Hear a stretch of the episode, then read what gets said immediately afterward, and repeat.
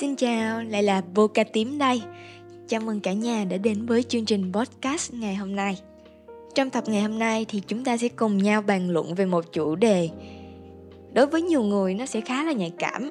Nhưng mà thật ra chủ đề này vô cùng quan trọng trong việc giáo dục con trẻ. Và đó chính là giáo dục giới tính.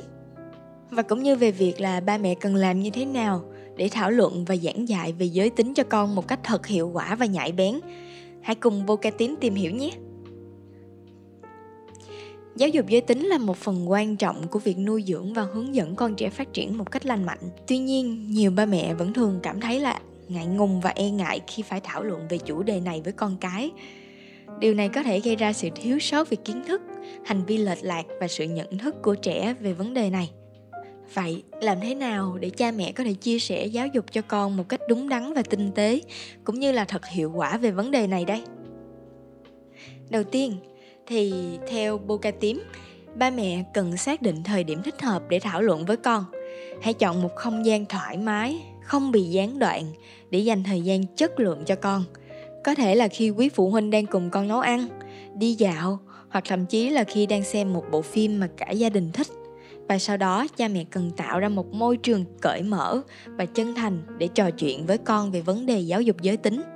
Tiếp theo là cha mẹ hãy đặt câu hỏi mở để mở đầu cho cuộc trò chuyện, để mọi thứ nó có thể đi vô một cách trơn tru, nhẹ nhàng và không có gì bị sượng cả.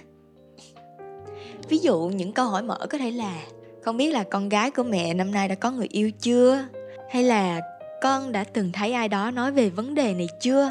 Và điều quan trọng là bậc phụ huynh nên lắng nghe suy nghĩ, cảm xúc của con mà không đánh giá hay phê phán quan điểm của con nha. Sau đó, ba mẹ cũng nên cung cấp thông tin một cách đơn giản và trung thực. Hãy sử dụng những ngôn ngữ phù hợp với độ tuổi của con, cũng như là hãy trả lời những câu hỏi mà con đặt ra một cách chân thành. Hãy tránh việc gượng gạo đưa ra quá nhiều thông tin phức tạp một lúc điều này có thể khiến trẻ bị phân tán thông tin cũng như là không thực sự hiểu rõ về thông tin đó. Cha mẹ cũng nên khuyến khích sự thẳng thắn, chia sẻ của con. Hãy tạo ra một môi trường an toàn cho con cảm thấy thoải mái khi chia sẻ những suy nghĩ và cảm xúc của mình. Việc khuyến khích con trở thành người tham gia tích cực trong quá trình giáo dục giới tính sẽ giúp con phát triển nhận thức và tự tin trong việc đối mặt với các vấn đề về giới tính trong tương lai cuối cùng là ba mẹ hãy duy trì một môi trường mở và đáng tin cậy. Ba mẹ nên khuyến khích để con biết rằng con có thể trò chuyện với ba mẹ về mọi thứ, bất kể có liên quan đến giới tính hay không. Điều này giúp con cảm thấy thoải mái hơn trong việc là chia sẻ những suy nghĩ và trải nghiệm của mình cho các bậc phụ huynh. Mặc dù có những rào cản cũng như sự ngại ngùng, tuy nhiên là ba mẹ không nên ngại ngần chia sẻ thông tin về giới tính cho con và đó là những gợi ý và lời khuyên về cách thảo luận về giáo dục giới tính với con trẻ. Boca Tím hy vọng rằng bậc phụ huynh đã có cái nhìn tổng quát và cảm thấy tự tin hơn trong việc hỗ trợ con trẻ trong cuộc hành trình này.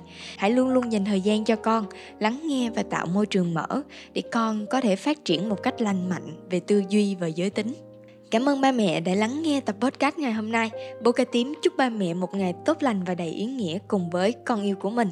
Hẹn gặp lại cả nhà trong những tập podcast tiếp theo.